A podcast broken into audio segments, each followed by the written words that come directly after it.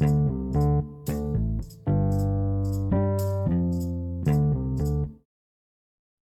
back to our Zealous Conversations podcast. We're on episode five.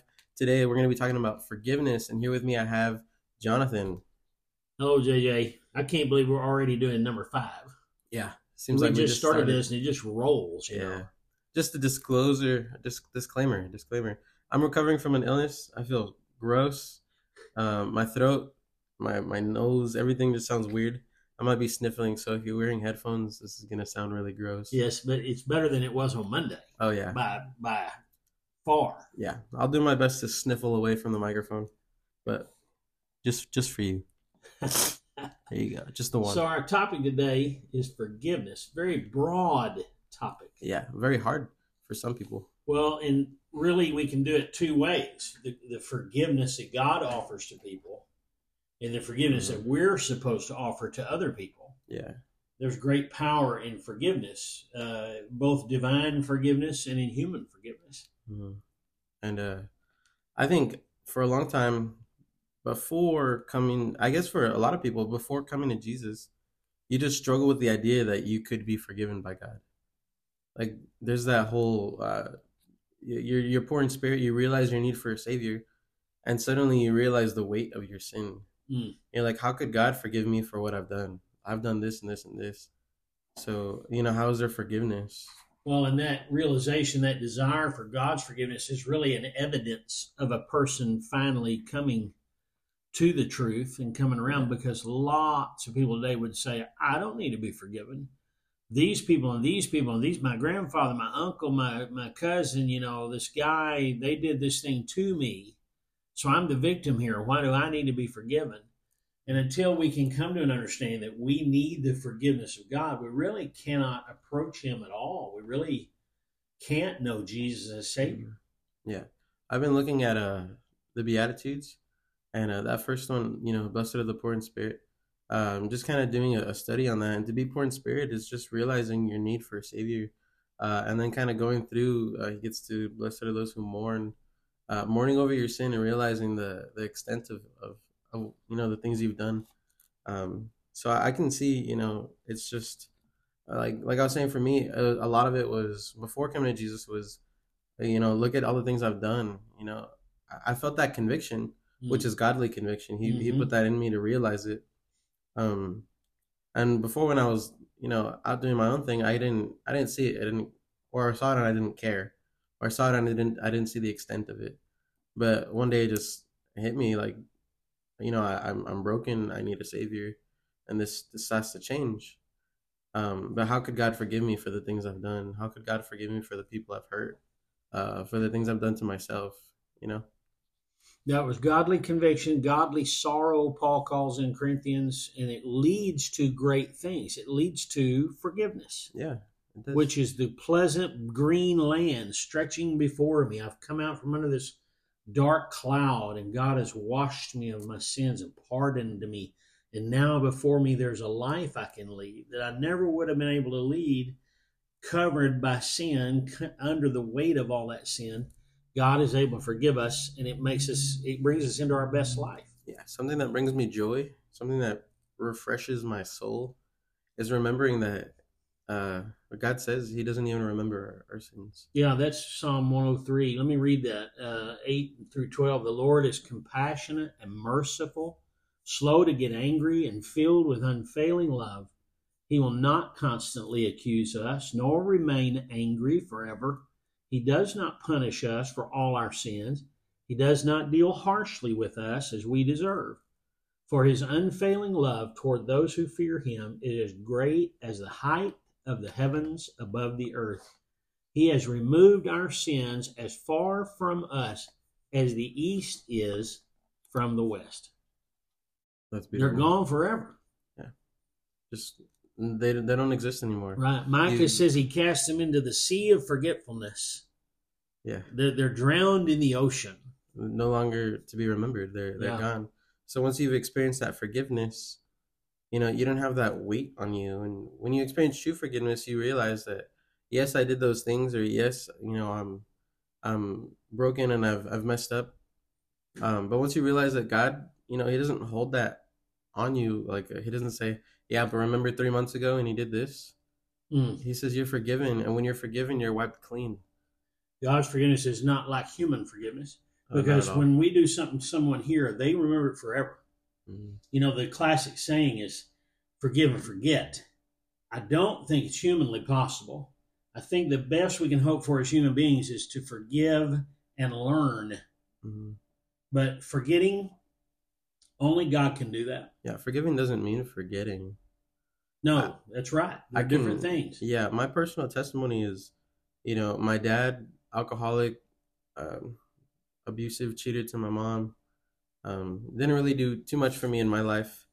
Uh, I can forgive him, but that doesn't mean I have to forget Right. that he's, uh, you know, the actions and the the, decision, the, the decisions he made. Well, and the best thing you can do from that to turn that into something positive it, Mhm. is to learn from it. Yeah. Say, I don't want to be let let my dad be to me Yeah. a- an example, but a negative example. I don't want to do what he did. I want to do better. So you can forgive him and learn, Yeah. So but I don't think we can ever really Yeah. forgive and forget. forgiving doesn't mean forgetting. Right. That's kind of a beautiful ideal, but it doesn't work out in reality. No. And the other thing we need to think of before we move on to uh, our forgiveness of each other is the consequences of living under sin without God's forgiveness. Mm. People think they're living great, living large, and doing whatever they want to, but on the inside, there's shame and regret and guilt. And these things give us all kinds of physical trouble, emotional trouble. There's a lot of people today who are taking pills because of guilt and repressed Mhm. uh, things from the past. I don't want to think about that right now. The Scarlett O'Hara thing, you know, I can't think about it right now. I'll think about it tomorrow. But if we come to God honestly and lay our lives before Him and ask for His forgiveness, there is a therapy in that. It is Yeah. good for our souls. It's healing. It's healing. And God offers that. Yeah, it's it's available to anybody who's ready to just uh, surrender and say, God, I can't, I can't, you know, earn my way to heaven. I can't do this on my own. I need a savior. That's that's who Jesus is. He's our savior because without forgiveness, we are, you know, in in the hands of God and His wrath.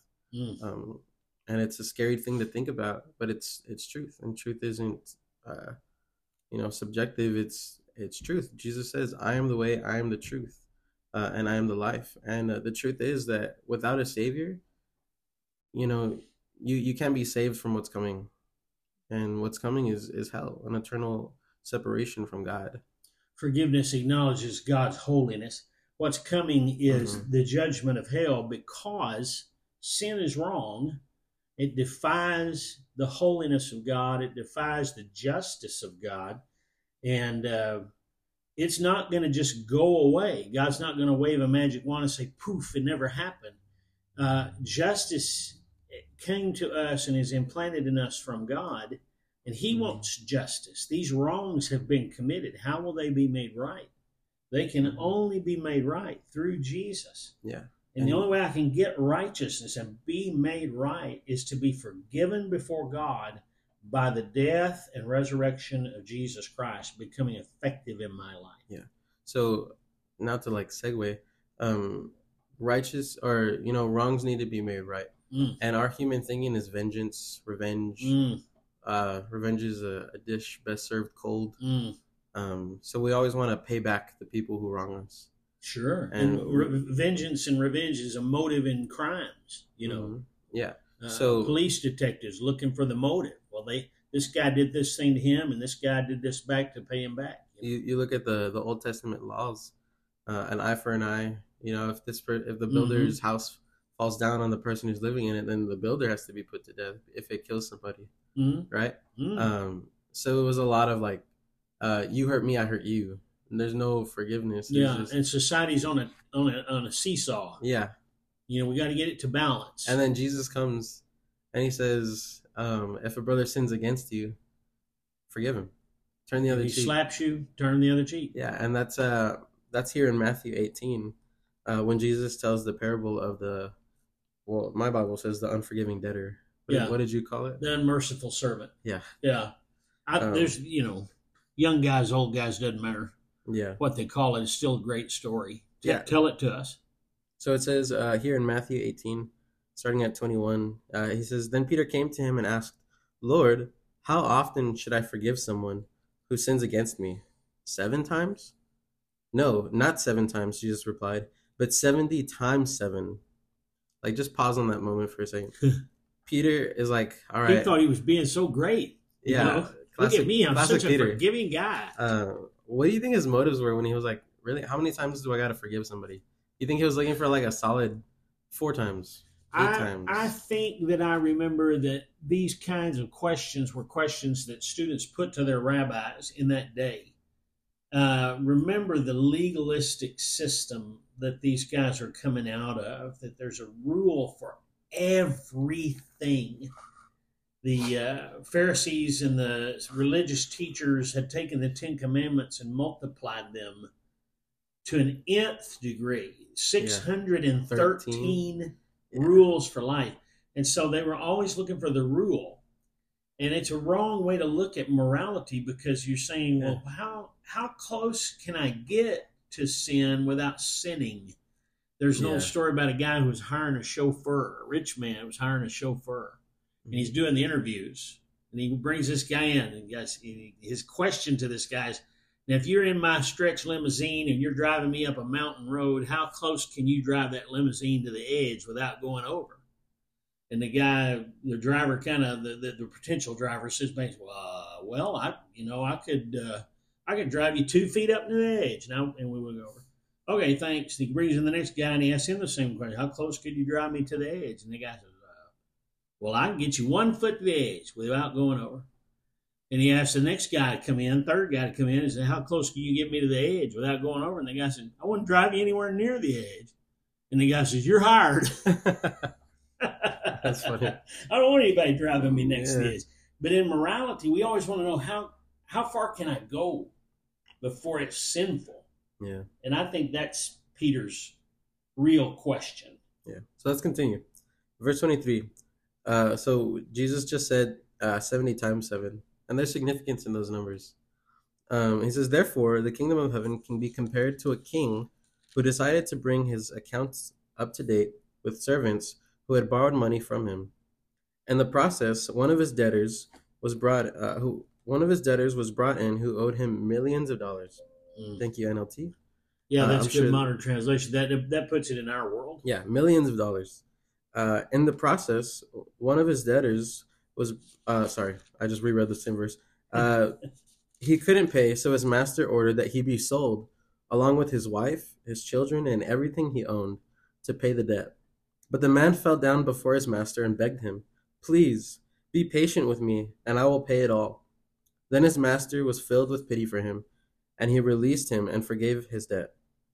But when the man left the king, he- Okay, before you move on, Yeah. Let's just realize together that if this man and his wife and his children and everything he owned was sold, the debt would still not have been paid. No. This is think an unpayable debt. I don't think anything I have would account to a million dollars. Yeah. Yeah. So this this debt that this guy owes, this is an unpayable debt. It's insurmountable. He would have faced consequences, but his consequences would never have matched the debt. That's an Hmm. instructive moment right there. Yeah. So go on. Jesus continues. So he says, but when the men left the king, uh, he went to a fellow servant who owed him a few thousand dollars. He grabbed him by the throat and demanded instant repayment. His fellow servant fell down before him and begged him for a a little more time. Be patient with me, and I will pay it, he pleaded. But his creditor wouldn't wait. He had the man arrested and put in prison until the debt could be paid in full. It's a little bit of a hypocrite there. Yeah. And this hypocrisy gets noticed. Um, continuing, verse 31.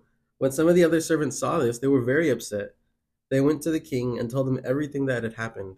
Then the king called in the man he had forgiven and said, You evil servant, I forgave you that tremendous debt because you pleaded with me. Shouldn't you have mercy on your fellow servant just as I had mercy on you? Then the angry king sent this man to prison to be tortured until he had paid his entire debt. That's what my heavenly Father will do to you if you refuse to forgive your brothers and sisters from your heart. Mm.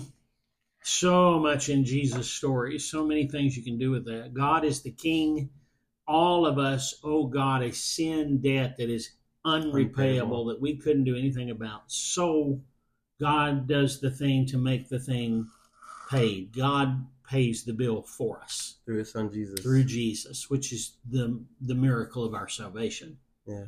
But since we've been forgiven like that, since God has forgiven me of every sin and cleansed me and qualified me for heaven and given me the righteousness of Christ, then surely I can be gracious to those who do something wrong to me, Mhm. right? Yeah. Forgive as you've been forgiven. How many times are we told that? In the Lord's Prayer, it says, Lord, forgive us our trespasses, As we forgive As those we forgive who those trespass against us. trespass against us. we hear it time after time and it's just so hard to put into practice because like i said we're human and we have that like vengeance. We want we want revenge. We want to pay back those who hurt us. But jesus says it plain as daylight. Forgive. Forgive those who hurt you. Forgive those who owe you. Forgive those who you know do wrong by you just as you've been forgiven for your unpayable debt so you forgive others And it is related somewhat to the to his instruction in the Sermon on the Mount. Why worry about a speck in your friend's eye when you have a log in your own eye? How can you think of saying to your friend, "Let me get help you get rid of that speck in your eye" when you can't see past the log in your own eye? Hypocrite. We assume that we're so righteous and virtuous and perfect, and this guy has done this thing to me. This guy's cursed me. This guy's taken something from me, and I have all the wisdom and virtue on my side, and he is the wrong, and I'm going to go and thump his head because he deserves it.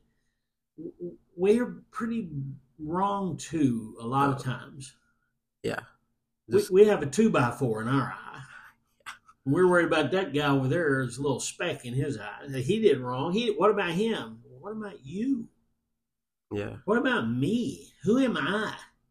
I'm a sinner. I'm somebody who's done people wrong intentionally, unintentionally, all my life.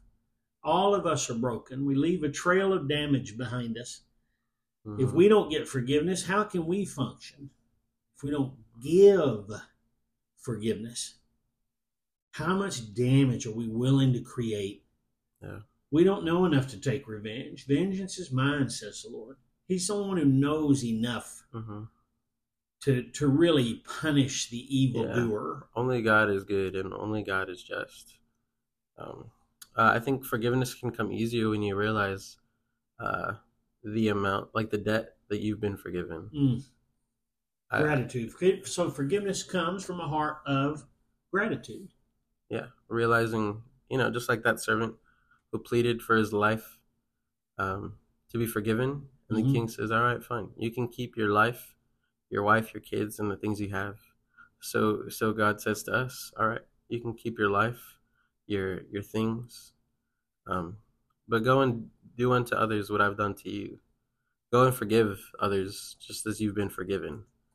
And uh, just kind of realizing, you know, what you've been forgiven of, I think just makes forgiving others a little easier. Because realizing that, you know, um, you're a sinner and they're a sinner, and no sin is greater than other sin. Sin is sin. Um, Well, and it's beautiful. Humility is beautiful. Pride is our one of our great sins. Pride is I'm the good guy and everybody else the bad guy. You can't always be the uh, hero of the story. Sometimes we're the villains of the story. Uh, another thing that happened in Jesus' ministry was the woman who came and washed his feet mm, at Simon the Pharisee's house. The Pharisee always thinks he's the good guy in every story. He's the righteous one.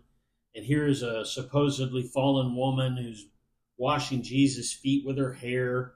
And uh, Simon's kind of judging her, looking down on her. Jesus says, Simon, look at this woman. She's washing my feet. You didn't wash my feet. You didn't exercise the custom of the day and politely wash my feet when I came to your home. You didn't even make one of your servants do it. She's doing it herself. Why is she doing this? And he says, Who do you think loves the most? The one who's been forgiven much or the one who's been forgiven little? mm. I remember And, that. and Simon says, uh, I guess the one who's been forgiven much. And Jesus looked at her and says, See, she's been forgiven of much sin, so she loves greatly. She loves extravagantly. All of us are great sinners. Those of us who realize the wickedness of our sin and realize the greatness of God's forgiveness, we ought to be the most gracious forgivers in the world. Yeah. Forgiveness should be synonymous with Christian. Mm. It should be synonymous with believer. So think about that this week as you listen to this podcast. Think about forgiveness. Read it in the scriptures Matthew 18, uh, starting at 21, and Psalm 103, 103. verse 12. Micah, about, I didn't look up the Micah reference about the deal, but there's plenty of texts about forgiveness. Use a Bible concordance and look up the word forgiven and just find all those scriptures and meditate on those. Yeah. Make it a project. Yeah. So, with that being said, Jonathan, I forgive you. I forgive you, JJ, from all my, with all my heart. Y'all, y'all be blessed.